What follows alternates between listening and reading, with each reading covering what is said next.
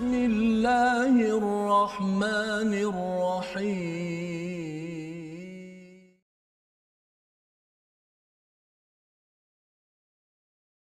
أعوذ بالله من الشيطان الرجيم.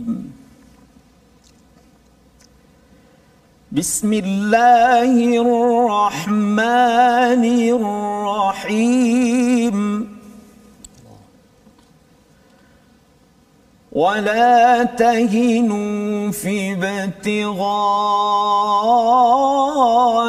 القوم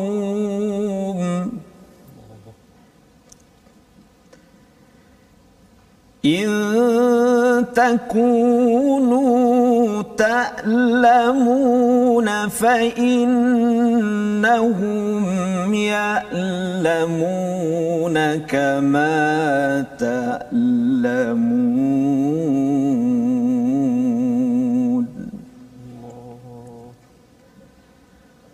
وترجون من الله ما لا يرجون.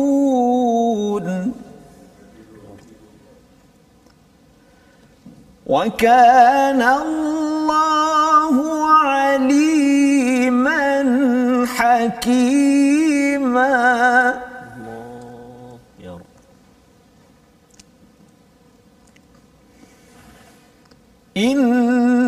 النار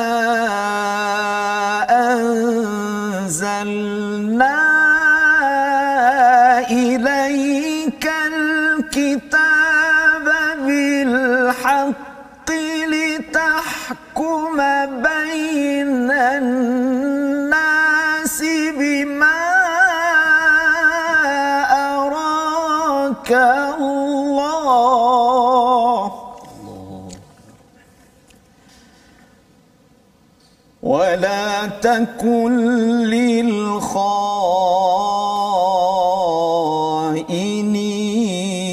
خصيما صدق الله العظيم warahmatullahi wabarakatuh. Alhamdulillah wassalatu wassalamu ala Rasulillah wa ala alihi wa man wala syada la ilaha illallah syada Muhammadan abduhu wa rasuluh. Allahumma salli ala sayidina Muhammad wa ala alihi wa sahbihi ajma'in. Amma ba'd. Khabar tuan-tuan dan puan yang dirahmati Allah sekalian? Kita bersyukur dengan peluang yang Allah berikan dengan penuh keceriaan membaca hidayah kalam daripada Allah Subhanahu Wa Taala pada hari ini. Kita bertuah pada hari ini untuk mengulang kaji halaman 95 hingga 99 sebagaimana semalam kita berbincang dan mengulang kaji bersama dengan Al-Fadhil Ustaz Dr. Ahmad Sanusi. Pada hari ini kita bersama dengan Ustaz Abdul Khair bin Jalil. Apa khabar Ustaz? Alhamdulillah. Alhamdulillah. Alhamdulillah Ustaz. Ya uh, ke ke My Quran Time ya ke teratak kami bersama dengan Ustaz Tarmizi Yes, Abdul Rahman apa khabar Ustaz Alhamdulillah. Alhamdulillah. Rasa semangat ni Ustaz.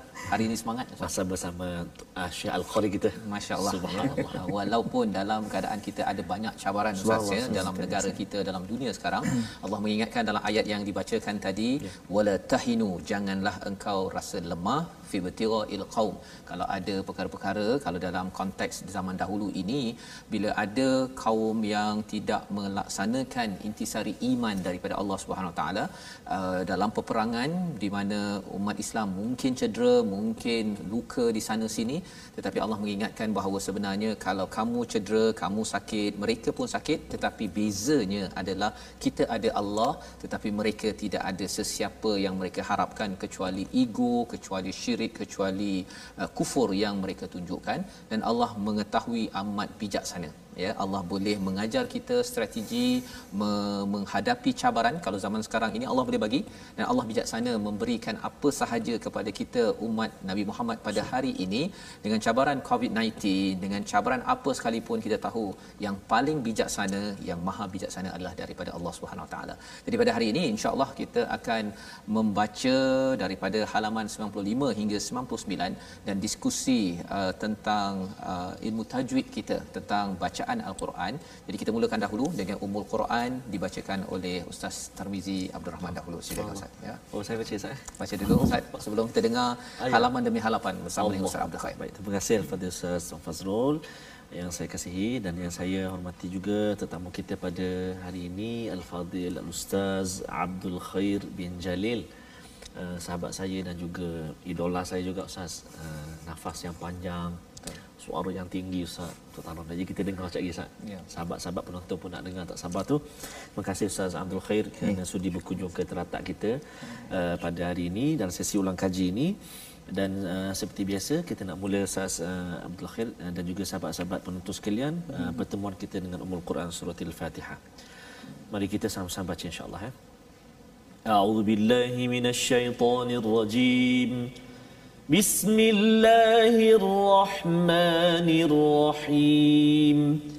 الحمد لله رب العالمين. الرحمن الرحيم. مالك يوم الدين. إياك نعبد وإياك نستعين. اهدنا الصراط المستقيم. صراط الذين أنعمت عليهم غير المغضوب عليهم ولا الضالين.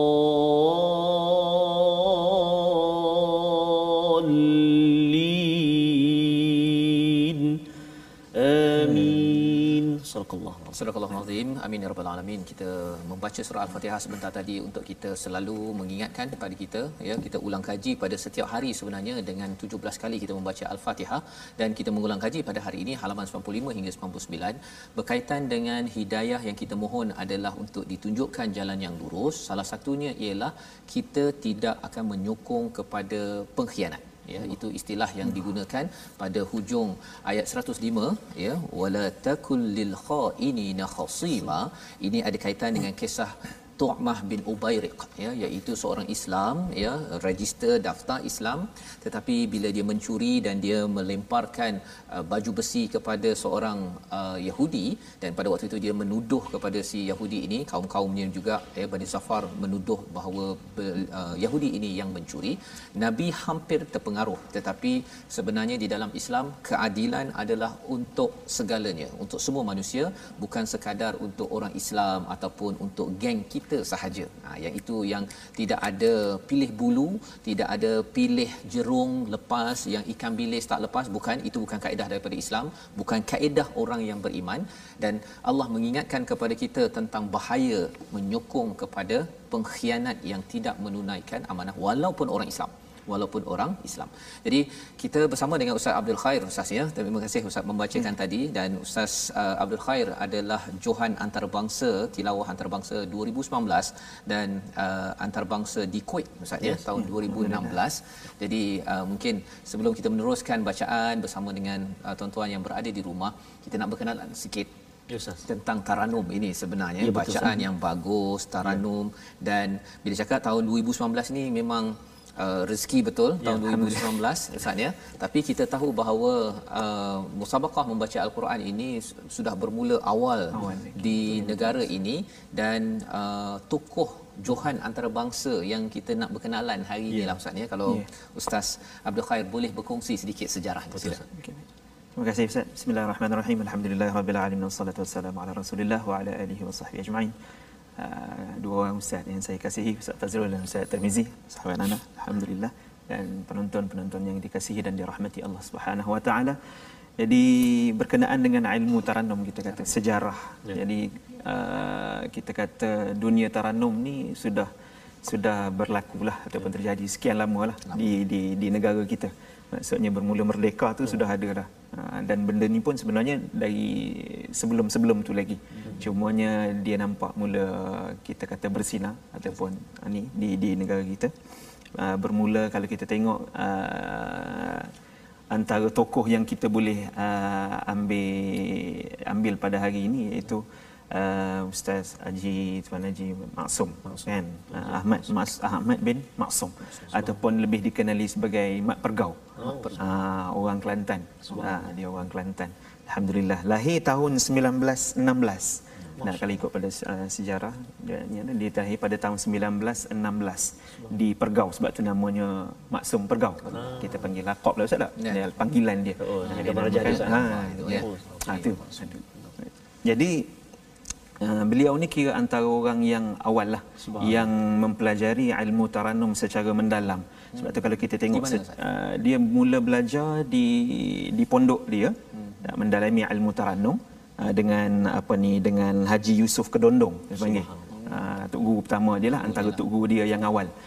Ha, kemudian uh, beliau uh, ke ke Mekah Nah, uh, selama lebih kurang dalam lima tahun dan belajar dengan juga ilmu mendalami ilmu taranum dan ilmu Al-Quran dengan dengan tok-tok guru di sana lah antaranya yang kita boleh tengok Syekh Ahmad Hijazi Al-Faqih Al-Makki contohnya Syekh Abdul Samad uh, Fidal dan yang lain-lain lah selama lebih kurang lima tahun di sana.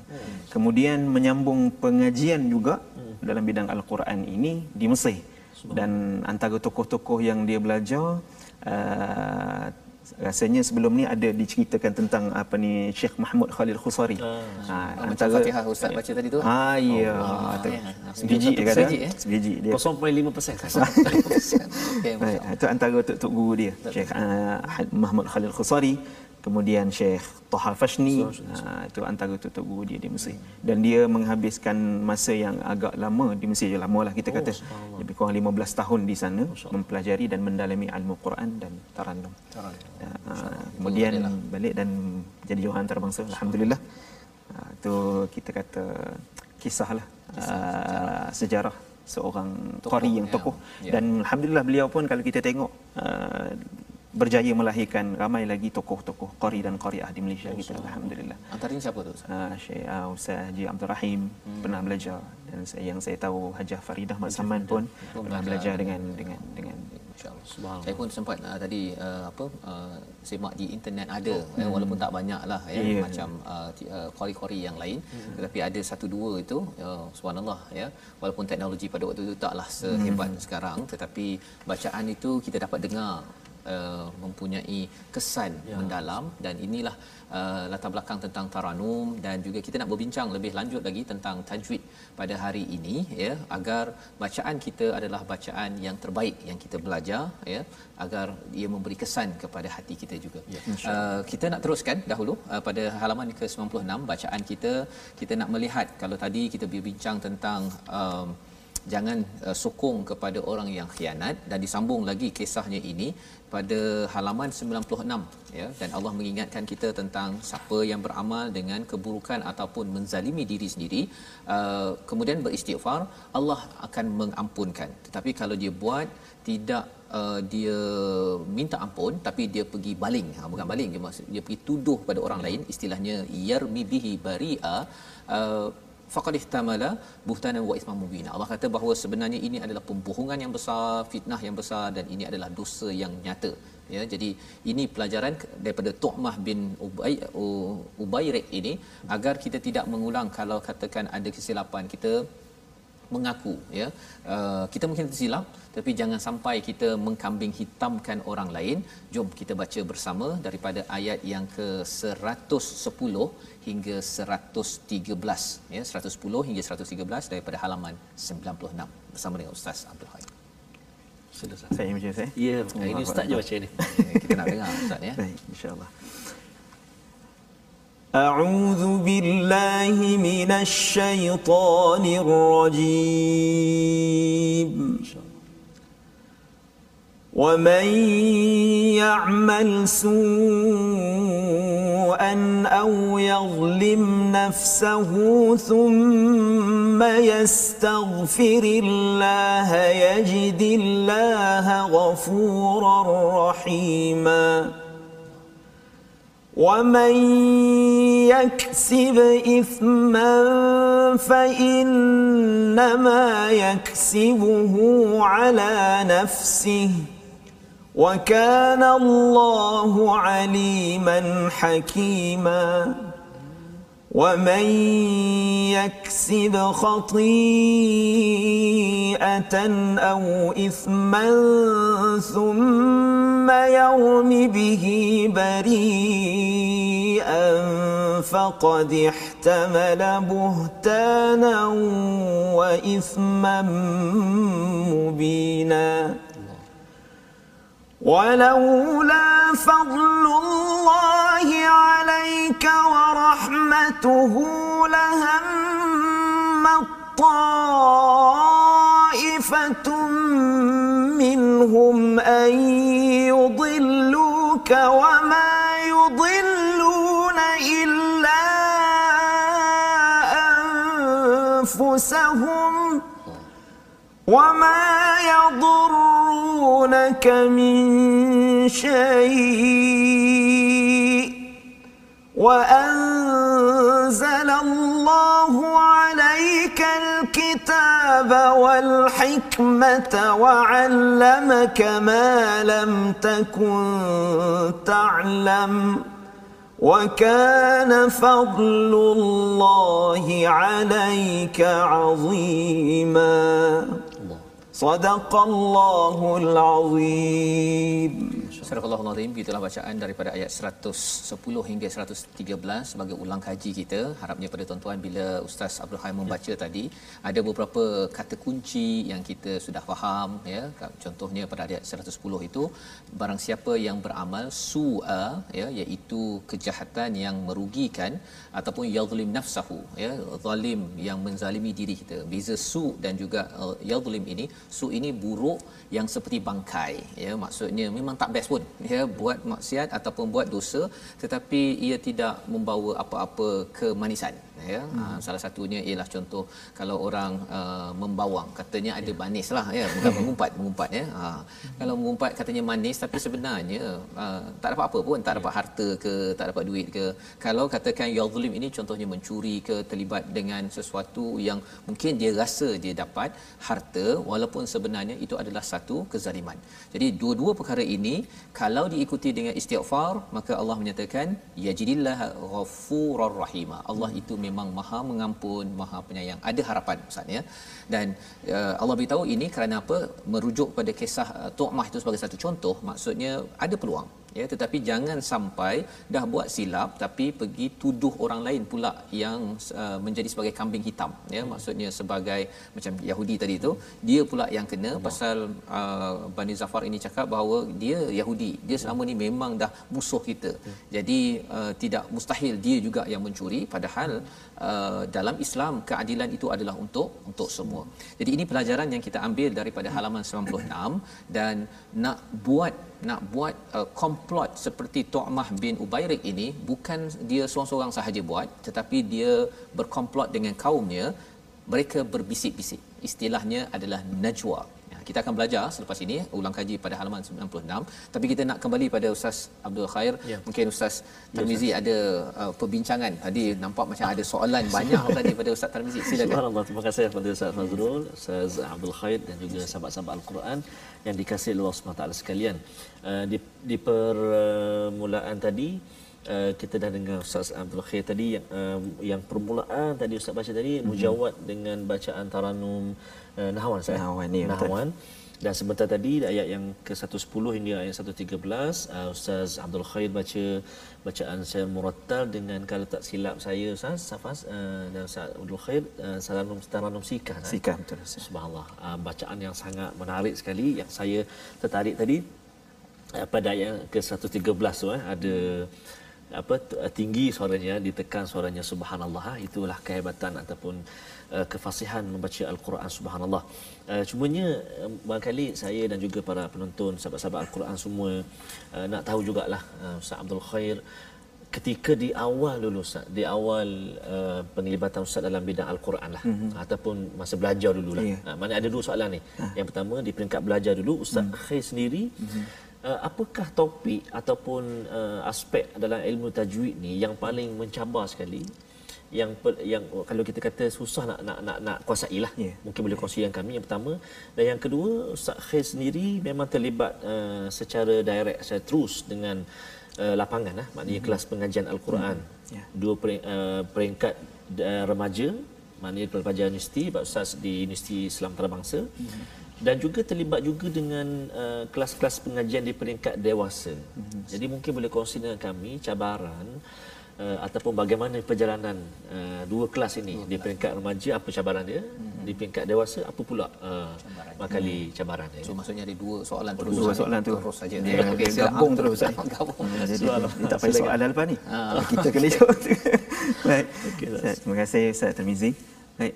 Uh, yang pertama tadi soalan berkenaan dengan kita kata part ataupun topik uh. yang sukarlah. Suka. Nah, pada ana kalau kita belajar ilmu tajwid ni uh-huh. nah yang susahnya dia dua benda uh. yang paling susah. Uh-huh. Nah, kalau dengung panjang uh. itu kita biasa kan. Uh, sebab uh, secara asasnya perkara itu di, diajar pada kita bermula dari kecil. Uh. Asal kita belajar mula belajar Quran, okey, mak kita kata, tok guru kita kata, mak ayah kita ke ustaz ustazah kita kata, ha kat sini empat harakat, enam harakat kan, dua harakat. Jangan panjang kat sini tak boleh. Ha ni dengung dengung yang macam mana tu kita tak dibagi tahu lagi. Tak dibagi pendedahan. Cuma secara asasnya tahu benda tu kita tahu. Hmm. Ha, tapi yang susahnya bila kita belajar belajar tajwid ataupun kita belajar Quran ni ialah yang yang saya nampak dua perkara. Hmm. Yang pertamanya berkenaan dengan sifat dan makhraj. Oh, dan benda ni memang kita oh. ditekankan ramai ustaz ustaz yang saya rasa sebelum ni pun menekankan tentang berkenaan dengan makhraj dan sifat. Sebab apa? Sebab kita nak mengubah kita punya lidah ya, tu. Lidah nak ubah lidah Melayu tu. Hmm. Ha, nak lidah, ubah lidah Melayu, lidah Jawa, ya. lidah oh. ha, macam-macam lah Malaysia kita ni kan dekat Malaysia ni. Tak, ha, kalau yang kalau kita kata macam-macam dialek. Contoh sikit tak? Contoh contoh, contoh, contoh sebab sebab saya orang Jawa. Oh. saya orang Jawa. Antara kita kata kalau dulu dekat kampung kan. Ha ni marah orang Jawa kat saya ni. Ha tak boleh balik kampung apa ni Ustaz? Balik kampung. Tapi kita nak belajar. Nak belajar kan. Okay. Contohnya biasanya kalau dululah kita kata yang kita ada contoh macam kita kata sebutan huruf dad. Hmm. Tak sebutan huruf dad. Ada kalau orang Jawa ni dia bunyi walad do. Ha dia bunyi tebal lah tapi dal bunyi tebal. Contoh. Ah. Contoh. Ha ni sebab saya buat komparison saya saya buat perbandingan dengan sebab saya orang Jawa kan Ustaz kan. Jadi masa ha. dulu Ustaz memang uh, sebut pun lebih orang gitu jugalah.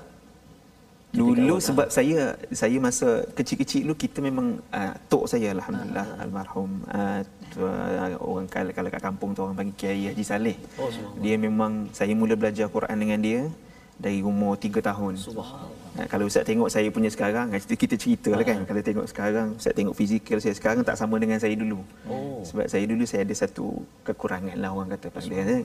Saya, dulu mata saya tak berapa okey. Oh. Jadi apa tok saya buat, apa tok orang kalau kat orang Perak dia panggil opah. Kan? Opah. Ha. opah. Apa tok dengan opah saya buat, dia pun digunting makcik saya lah. Ha. Makcik saya kalau tengok dia kata, dia antara orang yang menjaga saya, oh, mengajar saya. Nah, dipotong manila cut tu uh-huh. manila cut dia dipotong besar-besar uh-huh. ditulis huruf oh so maksudnya kita simpan uh, habis belajar simpan bawah tikar Oh. Nah, uh, so dibuat bentuk besar-besar. Sebab besar masa tu, tu penglihatan saya sangat terhad. Oh, huruf, huruf, huruf. Huruf tu, huruf oh. tu ditulis besar-besar. Jadi dia ajar pada kita cara menyebut huruf. Dan oh. saya bila mula belajar Quran, saya belajar suratul Fatihah tu. Uh-huh. Memang kalau baca tu, tok saya dia memang dia akan tengok sebiji-sebiji huruf yang saya sebut yang dia ajar macam tu. Maksudnya kalau salah memang dia marah tu. Oh. Ha, kecil-kecil bayang ustaz kecil-kecil kena kena marah. Ya, ya. Ha 3 4 tahun kan yang kita tak kerti apa dah dimarah. Jadi kita terbiasa macam oh, tu. Jadi alhamdulillah lah maksudnya dengan dengan dengan pendedahan yang kita bagi yang dibagi pada kita. Jadi sedikit sebanyaklah uh, masalah masalah masalah macam tu tak tak tak berlaku pada kita. Lah. Tapi yang biasa pada masyarakat kita nampak kalau dia sebenarnya dalam setiap setiap orang kita kata macam orang Jawa dia ada masalah ni. Ah. Negeri pun sama Ustaz kan. Kalau kita kata orang negeri orang orang Kelantan masalah gini. Ah. Orang Perak gini pula. Ah. Orang Perak lah. Orang Terengganu gini pula. Nah, uh, walaupun dia banyak ikhfa kan. Uh, ikhfa dia macam mana pula? semua. Ha, so itu itu maksudnya kita kata masalah yang pertama dari sudut makhraj dan sifat. sifat. Sebab kita nak mengubah dialek kita lidah kita lidah daripada kita. lidah Melayu lah kalau kita lidah Melayu lidah segala kepada lidah Arab, sebutan Arab. Yang keduanya berkenaan dengan wakaf dan ibtidak. Oh, wakaf ibtidak. Yang maksud maksudnya benda ni kalau kita nampak nampak macam tak ada apa kecil hmm. tapi sebenarnya besar. Sebab hmm. bila kita wakaf pada tempat yang tak betul dan ibtidak pada tempat yang betul hmm. maksudnya akan Berbeza. akan berubah. Dan itu maksudnya bila kita nak faham nak nak, nak mahir tentang wakaf ibtidak maka secara tak langsung ada ilmu lain yang perlu kita belajar. Ilmu tafsir kita kena faham memahami maksud Nah, itu yang saya nampak. Itu dua perkara lah ya. Yang dua perkara highlight kan dan kita ada lagi satu soalan soalan bawakan tadi ya. Ha, tapi tak apa kita sebelum kita berehat dahulu ini kita nak kongsikan tentang pengumuman tentang yayasan ya. uh, tentera ya mari sama-sama kita saksikan iaitu tabung Yayasan Veteran Angkatan Tentera Malaysia ini sebagai satu usaha di kalangan uh, tuan-tuan kita bersama menyumbang membantu mendoakan kepada para pahlawan kita yang sudah berjasa uh, kepada negara ini untuk kita sama-sama bantu dan harapnya dengan sumbangan mereka kita juga dapat teruskan keamanan terus dapat bersama dengan al-Quran dengan aman dan kita nak tahu macam mana cabaran uh, mengajar untuk remaja, belia dan juga orang dewasa. Sebentar lagi My Quran Time baca faham aman insya-Allah.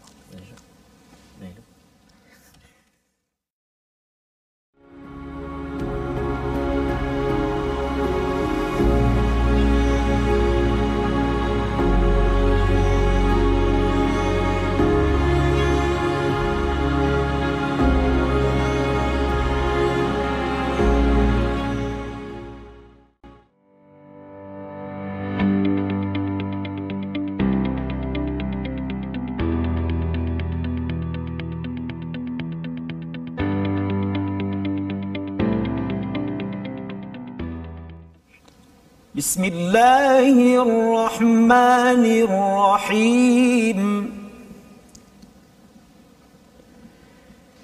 لا خير في كثير من نجواهم إلا من أمر بصدقة أو معروف.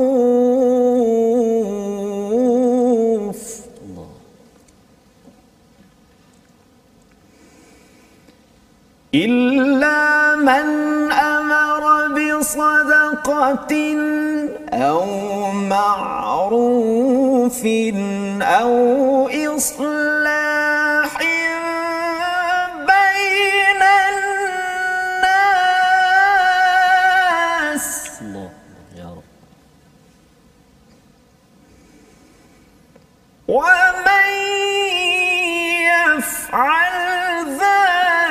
كذا ابتغاء مرضات الله فسوف نؤتيه أجرا عظيما. صدق الله العظيم. ما شاء الله ما شاء الله. الحمد لله, الحمد لله. آه، bacaan uh, ayat 114. Kita nak dengar lagi satu ayat lepas ni, Ustaz. Ayat 115. Eh. Uh, Subhanallah, uh, Ustaz Khair tadi dah baca Nahawan mula-mula tadi. Kemudian Ustaz Khair baca Sikah, Ustaz. Sikah. Dan uh, yang baru sekejap tadi, Ustaz Abdul Khair baca uh, dengan Taranum Rasa. Tepat sekali.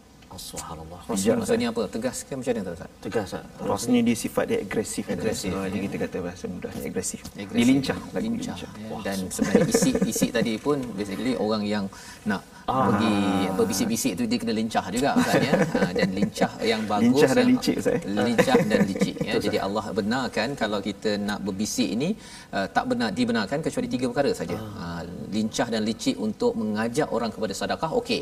Ataupun ke arah kebaikan ataupun kita nak mendamaikan. Kita kena jumpa orang ni kena jumpa orang ni lincah dan licik itu. Pasal apa? Pasal kalau dia jumpa dua-dua dia bergaduh. Ya. tapi kalau kita jumpa sebenarnya dia nak baik. Dan kita cakap pada sana sebenarnya dia maksudkan lain. Kita mendamaikan di antara dua manusia di antara manusia itu dibenarkan di dalam kehidupan. Pasal Tu'mah bin Ubairik itu dia lincah dan licik tapi untuk pergi menyalahkan si Yahudi tersebut. Ah yang itu tidak dibenarkan maka itu pelajarannya tapi kita kembali balik kepada uh, ustaz tadi macam mana Baik. ustaz Uh, terima kasih Ustaz. Uh, maksudnya uh, pasal kisah Tu'mah tu Ustaz. Ya. Tu'mah tu walaupun uh, nak uh, meletakkan kesalahan itu kepada bukan Islam pun tidak Tak boleh. dibenarkan oleh Islam subhanallah eh. itu begitu indahnya Islam ya. subhanallah jadi uh, Ustaz Khair uh, sudah tiga taranum yang dibacakan tadi kita nak tanya juga nanti Ya.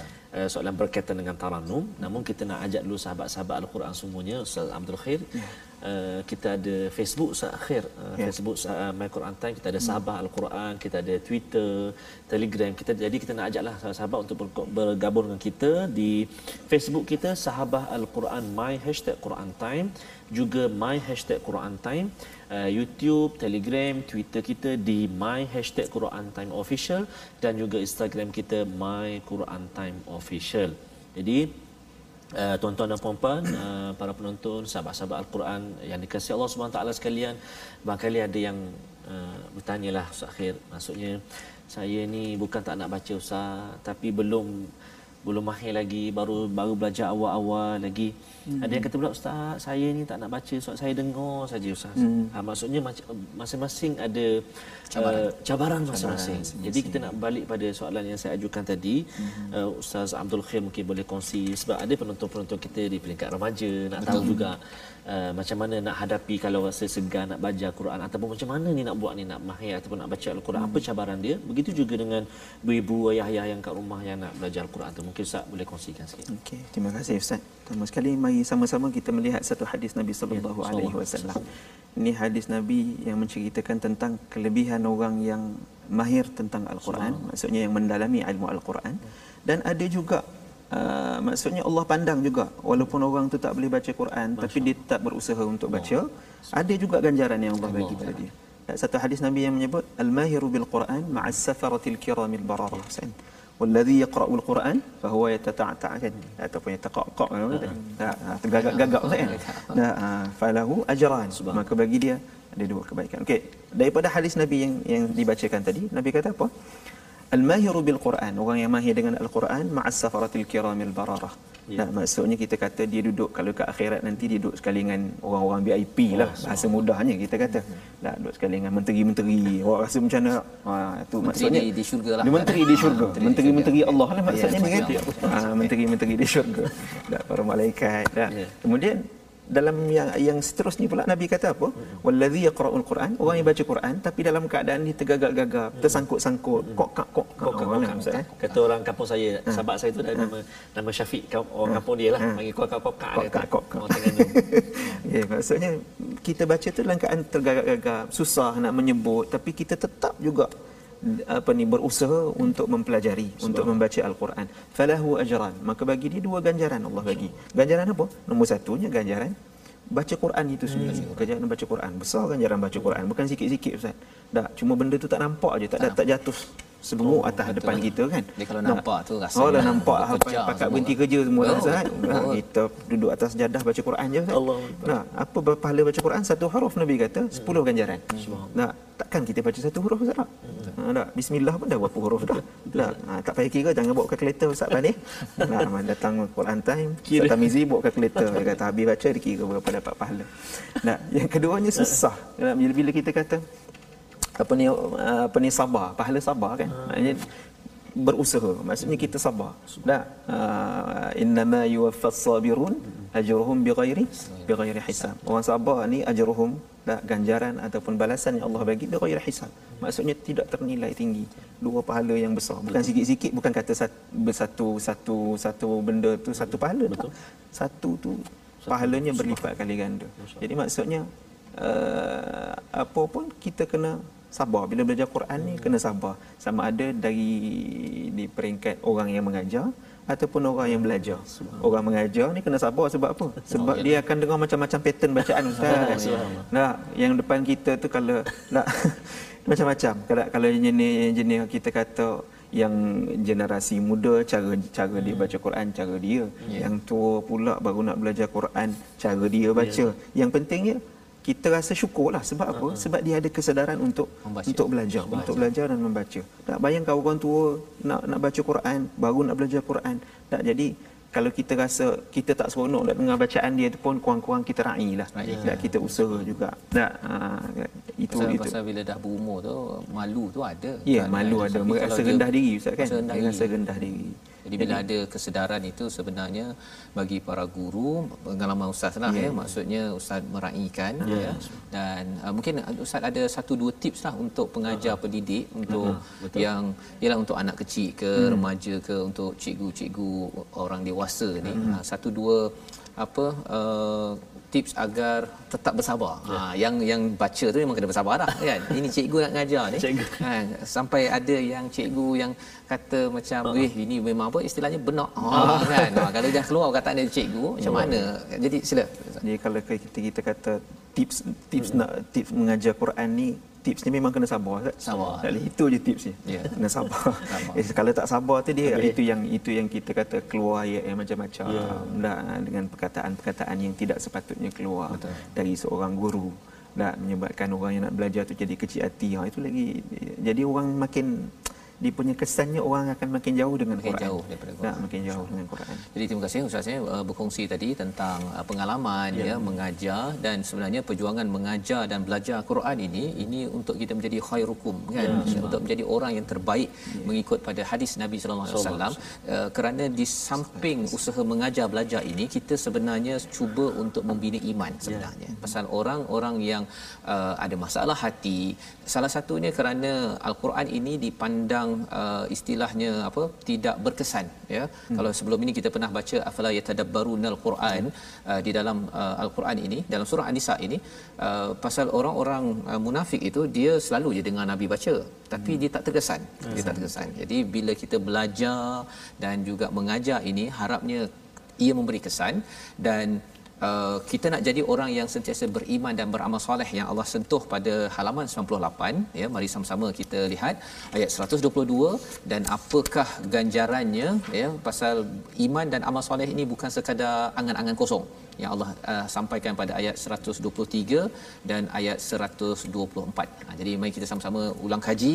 Ayat 122 hingga ayat 124 agar kita beriman beramal soleh, baca Quran, buat baik ini uh, memang kena buat bersungguh-sungguh berbaloi kalau saya cakap tadi ya, ya. yang Allah balas uh, bighairi hisab itu tadi. Uh, di sini Allah cakap di dalam ayat 122 khalidina fiha abada. Kekal selama-lamanya. Ya pergi ke hotel ustaz ya. Selalu saya bawa contoh ni pergi hotel yang cantik anak saya baru ni saya pergi ke sungai je Allah. kata abah boleh tak duduk sini sampai minggu depan? Allah dia kata besok abah nak masuk studio dah kan jadi uh, ha- bila sesuatu yang indah itu memang kita nak kekal yeah. selama-lamanya dan Allah tawarkan kerana tuan-tuan yang istiqamah baca Quran uh, wa yatatak pun hmm. ya, apa kokak kokak pun Kokak-kokak. tetapi kesannya berbaloi forever di syurga mari kita sama-sama baca Okey saya tadi kita dah dengar nahawan Ustaz. aha. Uh, kemudian sikah. Kemudian ros. Jadi kita nak dengar pula uh, taranum yang seterusnya yang akan disampaikan oleh Al-Fadhil Ustaz Abdul Khair ayat 122, 123, 124 saya. Ya. Tiga ayat. Oh, kena lataran lain Ustaz. Ya, taranum. Silakan Ustaz. Ay, a'udzubillahi minasyaitonirrajim. بسم الله الرحمن الرحيم والذين آمنوا وعملوا الصالحات سندخلهم جنات.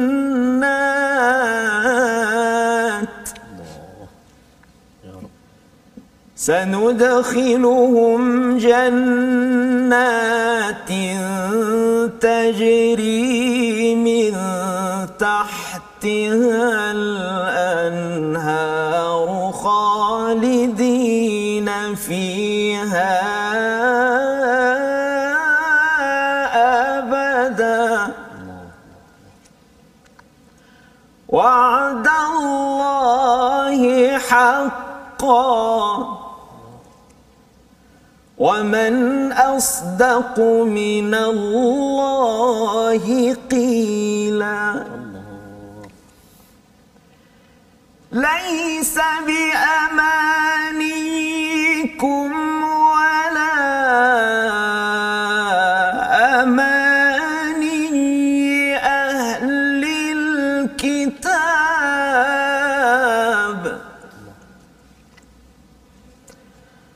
من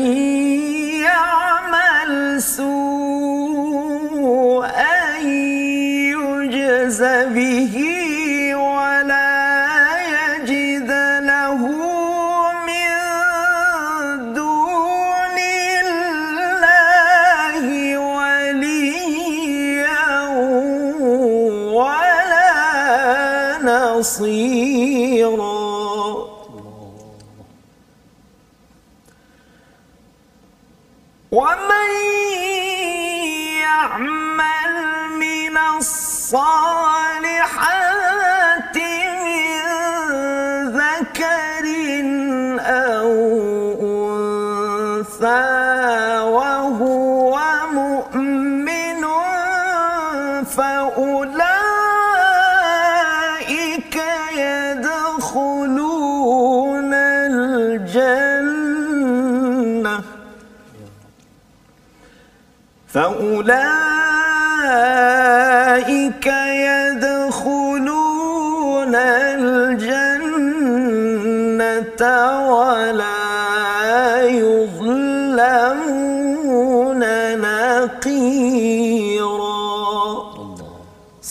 صدق الله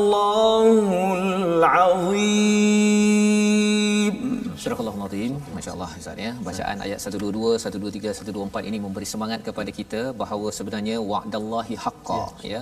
Janji Allah yang betul, yang tak betulnya adalah janji daripada syaitan. Syaitan ni dia bagi janji-janji tapi semuanya angan-angan kosong dan dia meng- menganjurkan kita angan-angan kosong ya. Allah ingatkan sekali lagi pada ayat 123, laisa bi amaniyikum wala amani ahli kitab ya bukannya angan-angan kosong kamu dan juga ahli kitab tetapi siapa yang buat amalan yang tak baik akan dibalas ya Uh, dan tidak ada yang boleh menolong ya tidak ada wali tidak ada pelindung dan juga tidak ada uh, penolong uh, nabi Isa tak boleh tolong orang Kristian. Uh, Nabi Musa tak boleh tolong orang apa? orang Yahudi dan Nabi Muhammad pun tidak boleh tolong orang Islam kecuali orang Islam kita sendiri yang wa may ya'mal. Ah Ustaz ni kalau uh, Ustaz mengajar bahasa Arab hmm. ya'mal ini dalam bentuk mufrad Ustaz ya. Tetapi bila sampai kepada faulaika yadkhulunal jannah ada iltifat ada perubahan dekat situ eh tiba-tiba jadi ramai pula ya. Pasal apa? Pengalaman tuan-tuan belajar al-Quran masing-masing rasa perit masing-masing Ustaz ya. betul, Ah, kepayahan yang tadi uh, apa kokak kokak tadi itu yang tak tak tak itu masing-masing rasa tetapi tuan-tuan sekalian kita yakin bahawa sebenarnya Allah beritahu wa may ya'mal masing-masing beramal jangan kita kisah pasal orang lain hmm. kita sendiri yang menghadapinya tapi nanti salah satu daripada nikmat besar di akhirat nanti kita jumpa juga orang yang kokak-kokak juga Ya. bersama-sama dan kita cakap berbaloi. Kita ambil masa belajar bersabar kerana Allah memasukkan kita kepada yadkhulu nal jannah. Dimasukkan ramai-ramai. Ya kita berjumpa dengan ayah kita yang ajar kepada guru kita wala yadhlimuna naqira wala yuzlamuna naqira. Allah tidak zalimi walaupun ke atas apa biji benih Ya, eh, biji kurma tu ada tumpuk tu Ya, sikit gitu pun Allah tidak zalimi. Jadi hmm. subhanallah ini Ya. yeah. motivasi Allah di dalam al-Quran ni mantap Ustaz ya. Ya, Dia punya skrip dia yang kalau Uslub kita dia, uslubnya Uslub dia. bagaimana Allah memberi semangat. Jadi uh, bila bercakap tentang semangat membaca al-Quran ini ya mungkin Ustaz Tarmizi, Ustaz Abdul Khair mungkin ada sesuatu yang ingin dikongsikan Ustaz Betul Tarmizi? Ustaz. Uh, uh, semangat Ustaz. Eh. Uh, kita tengok tadi Al-Fadhil Ustaz Abdul Khair baca tadi Ustaz dengan bacaan yang begitu bersemangat sekali. Dan saya perhatikan dengan uh, begitu banyak sekali uh, pelbagai variasi bacaan. Variasi. Ada lagu ni, ada taranum ni, ada taranum ini. Dan ada juga yang kata Ustaz, dia kata Bayah taranum-taranum baca Quran ni Kata asal bunyi je Macam tu Oh, itu orang Perak. Je turun jadi orang Asal orang Perak Macam orang Perak. Okey. Maksudnya nak bertengah Terengganu ni juga. ha, dak ayah kata macam gitu je dia kata, contoh. Jadi adakah uh, boleh Ustaz kita Al-Quran ini kita baca asal bunyi je ha, ataupun kita kita nak katakan Asbun alam- saya. Ha? Asbun. Ya. Asbun. Ah. Istilah. ha, jadi uh, mungkin Ustaz boleh komen sikit lah sebab ada kadang-kadang ada pandangan-pandangan kata bacaan Al-Quran ni dia ada tahqiq, mm-hmm. uh, tak ada taranum, dia ada tahqiq, tadwir, tartil, mm-hmm. uh, kan, hadar. Jadi taranum ni mari mana pula kata kan contoh Malah, malah kan. sebenarnya bila istilah hadar tu pun Ya. dalam Quran tak jumpa Tak pun yang ada jumpa tilawah aja Ah, kan. Jadi eh mana pula hadar muncul. Ya. Lepas tu ada pula apa? Uh, tadi ras lah, ada bayati tak jumpa baitun adalah kat sini. Sila Ustaz. Sila Ustaz. Bismillahirrahmanirrahim. Alhamdulillah rabbil alamin. Salatu wassalamu ala Rasulillah wa ala alihi wasahbihi ajmain.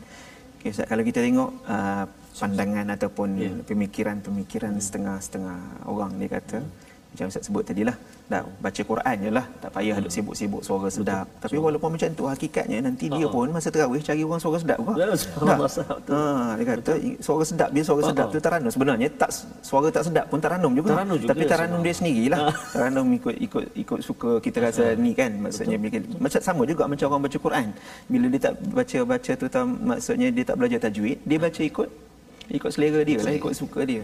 Ha, so, kalau kita kata uh, maksudnya setengah orang kata ada pula orang yang kata eh dari mana datang taranum pula? Kalau kita kata. Sedangkan apa ni kita kata macam macam dia ambil dalil daripada apa? Uh, dalam surah al-muzammil kan? Dalam surah al-muzammil kita uh, apa ni ayatnya apa? Uh, wa auzid alaihi warattilil qur'ana tartila. Baik. So dia dia cuba buat perbandingan dengan apa ni uh, kalau kita kata dalam ilmu tajwid disebut maratibul qiraah tu. Hmm. Dah, uh, kalau maratibul qiraah ni mungkin kita boleh terjemahkan sebagai tempo dalam bacaan. Hmm. Ada tahqiq, Betul. ada tertil, hmm. ada tadu apa? Hadar. Had, uh, ada hadar. Di itu tadwir dan hadar kan ada empat bentuk bacaan tu. So dia kata, ah ni dalam dalam dalam Quran pun sebut tertil. Nah, uh, yang Quran pun ratilil Quran tertila. So pada saya yang yang yang saya nampak dua dia dua benda yang berbeza sebenarnya kita kata ya, sebab kadang-kadang ada ada setengah-setengah istilah itu hmm. digunakan pada satu satu kalimah itu digunakan pada tempat yang berbeza ataupun pada konteks ilmu yang berbeza. Betul. Nah, jadi pemahaman kehendak apa ni kita kata maksud bagi bagi kalimah yang digunakan tu perlu kita lihat daripada konteks ilmu tu sendiri. Yeah. Nah, contoh macam yang dalam kita kata di sana tadi tartil dalam ilmu tajwid itu merujuk kepada maratibul qiraat. Yeah. Tapi yang saya nampak dalam dalam dalam dalam surah Al-Muzammil itu merujuk lebih lebih besar lagi. Uh-huh. Maksudnya bila kita kata uh, kesimpulan yang boleh kita buat bila sebut waratil Quran tartila ni, maksudnya kita baca Quran dengan husnul adab. Uh-huh. Maksudnya penyampaian yang bagus. Bila kita kata penyampaian yang bagus ni, dia tidak hanya semata-mata tertumpu kepada kita sebutan huruf tu mesti tepat, uh-huh. kan? Cara penyampaian. Maksudnya kita kena belajar macam mana cara kita menyampaikan ayat yang ayat Quran yang kita baca. Yeah. Nah, so maksudnya perlu ada. Maksudnya bila kata dalam tartil itu ada package dia. Hmm. ada package dia. So apa package dia? Nombor satu mesti tajwid. Ya. Tak benda tu memang tak boleh lagi dah. Hmm. tak ulama kata apa? Wal akhdhu bit tajwid hatmun lazimu. Man lam yujawwidil qur'ana athimu ustaz kan dah membaca al-Quran dengan tajwid itu hatmun lazim hmm benda yang wajib. wajib. Tak boleh nak tidak. Bila kita sebut lazim, orang pergi Mesir Ustaz tak? Ustaz ada Mesir kan dulu kan? Kata, bila kata lazim lah Buddha lah. Ah, tak, nah, tak ada pilihan. Suka tak suka, lazim. Nah, ah, tu. Benda yang tidak boleh kita, kita tak boleh uh, pisahkan dengan Al-Quran. Kemudian, husnu ataupun kita kata tahsin as-saut. Hmm perlu kita memperelokkan suara kita. Sebab ada hadis-hadis Nabi yang ya, menyebut ya. tentangnya. zayyinul quran bi aswatikum dan sebagainya. Itu adalah sebahagian daripada tartil. Hmm. dan yang yang seterusnya kita memahami maksud yang dibaca. Sebab tanpa kita memahami hmm. tak macam mana nak datang tadabburnya ustaz ya, kan? betul. macam mana nak datang? Kita rasa zuk orang panggil kata ya. rasa zuk dengan dengan ayat yang dibaca. So tiga tiga peraya tiga tiga benda oh, tiga elemen ni memainkan peranan yang penting. Dan untuk menghasilkan tartil bil ya, Quran. nah so bila sebut tartil saja maksud tajwid tidak kita tidak menolak. Tetapi kalau kita nak kata dia tartil itu adalah wajib bertajwid tak kena lah. Hmm, ha, sedangkan benda tu dia luas, luas lagi. Ha, kalau kita tengok dalam tafsir pun kan dia ada maksud-maksud dia. Memang menyebut huruf dengan baik antaranya. Kemudian tidak tergagap-gagap antaranya. Maksudnya fasih dengan lidah yang fasih kan. Ha, wallahu alam. Itu pada pandangan ha, yang anda nampak dalam alhamdulillah. itu itu yang penting sebenarnya bila kita bercakap sesama sendiri. Yes. kalau kita pergi yeah. ucapan pun dia ada hmm. tempo yeah, kan? Dia ada kalau benda yang uh, penting tu ditinggikan ha. itu baru cakap dengan manusia. Hatta ya. kita kalau kita khutbah jumaat ustaz kan? Oh, ya, ada je. macam intonasi yang baik intonasi yang baik baru orang tak ngantuk ustaz kan? Nah, ya, itu sebabnya kalau dalam surah yasin pun ada bercakap tentang illal balagul mubin. Ha. balag itu cara, cara haunya mubin itu dengan isinya semuanya yeah. itu dua-dua digabungkan Sebab. itu adalah cara yang itu sebabnya balau ada kaitan dengan balarah banyak ilmu kan ya, yang betul, perlu betul. untuk ya, kita betul. bercakap apatah lagi kalau kita membaca kata-kata percakapan daripada Allah Subhanahu Wa Taala. Jadi alhamdulillah pencerahan yang amat cerah hari ini sebenarnya yang mungkin kita boleh menyambung tetapi kita uh, sudah berada di hujung rancangan kita pada hari ini. Oh, ya. kita doakan agar Allah berikan kepada kita kefahaman ya kemampuan Amin. untuk tilawah uh, pada malam dan siang ya. dan kita sentiasa dicerahi dengan hidayah daripada Allah Subhanahu Wa Taala. Mari sama-sama kita doa kepada Allah Subhanahu Wa Taala agar surah An-Nisa yang kita kaji sekarang ini, yang kita belajar, yang kita baca menambahkan lagi iman dan membahagiakan keluarga dalam rumah kita dan juga institusi di luar rumah kita. Sama-sama kita jemput pada Ustaz Abdullah Khair untuk berdoa. doa. Silakan. Okay. أعوذ بالله من الشيطان الرجيم. بسم الله الرحمن الرحيم. الحمد لله رب العالمين والصلاة والسلام على أشرف الأنبياء والمرسلين وعلى آله وصحبه أجمعين. اللهم ارحمنا بالقرآن واجعله لنا إماما ونورا وهدى ورحمة. اللهم اجعل القرآن لنا في الدنيا قرينا وفي القبر مؤنسا وفي القيامة شفيعا وعلى الصراط نورا وإلى الجنة رفيقا ومن النار سترا وحجابا وإلى الخيرات كلها دليلا وإماما. اللهم زينا بزينة القرآن وأكرمنا بكرامة القرآن وشرفنا بشرافة القرآن وأدخلنا الجنة بشفاعة القرآن. برحمتك يا أرحم الراحمين.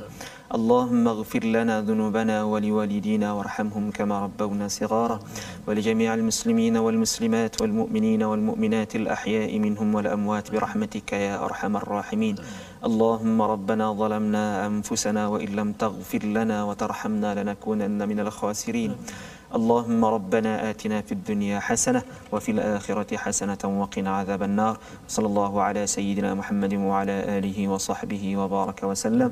والحمد لله رب العالمين. Amin. Amin ya rabbal alamin. Terima kasih diucapkan pada Ustaz Abdul Khair bin Jalil uh, sebagai tetamu jemputan kita pada hari ini mencerahkan beberapa perkara dan kita membaca mengulang kaji halaman 95 hingga 98 sebentar tadi yang moga-moga inilah kesedaran yang kita ingin sebarkan dalam tabung gerakan al-Quran. Ini satu platform di mana kita mewakafkan ya wakaf kepada ummah ini untuk terus kita dapat berkongsi perjuangan al-Quran dan dalam masa yang sama kita dapat melebarkan pendidikan ilmu wahyu ini ke setiap rumah kepada institusi-institusi dan lebih ramai lagi pemimpin keluarga pemimpin masyarakat sedar bahawa al-Quran ini penting kerana ia memimpin sampai ke ke syurga. Jadi insya-Allah kita bertemu lagi pada jam 5 petang pada jam 11 malam pada malam ini dan juga 6 pagi sesi ulang kaji kita ini ditaja dibawakan oleh Mofas dan insya-Allah